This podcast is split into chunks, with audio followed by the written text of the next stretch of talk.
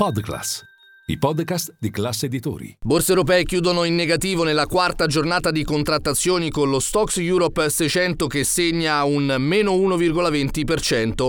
I timori degli investitori restano legati da una parte all'inflazione e al rialzo dei tassi, ricordiamo il 26 ottobre il prossimo meeting della BCE, dall'altra però si guarda all'evoluzione della guerra in Medio Oriente. Questo è Ultimi Scambi. Linea mercati. In anteprima, con la redazione di Class CNBC, le notizie che muovono le borse internazionali.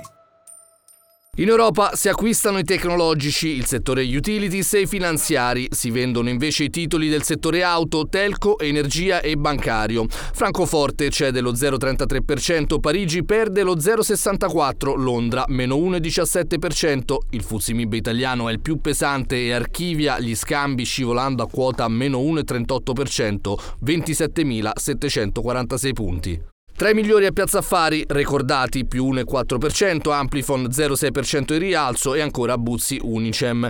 La peggiore è Stellantis che registra un meno 3,4% con il settore auto sotto pressione in scia al brusco calo di Renault meno 7% a Parigi, dopo che i conti del terzo trimestre hanno messo in luce una crescita dei ricavi più lenta anche a causa del deprezzamento valutario. Ma anche i conti poi di Tesla sotto le attese con l'utile netto crollato del 44% nel terzo trimestre rispetto all'anno precedente.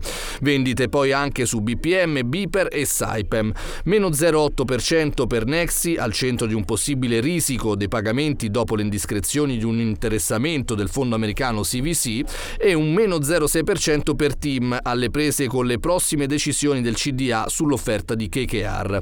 Andiamo a vedere l'obbligazionario, chiusura di seduta in calo a 202 punti base per lo spread tra BTP e Bund tedesco, con con il rendimento del decennale italiano in calo di 4 punti al 4,94%, mentre è stabile al 2,92% quello del Bund.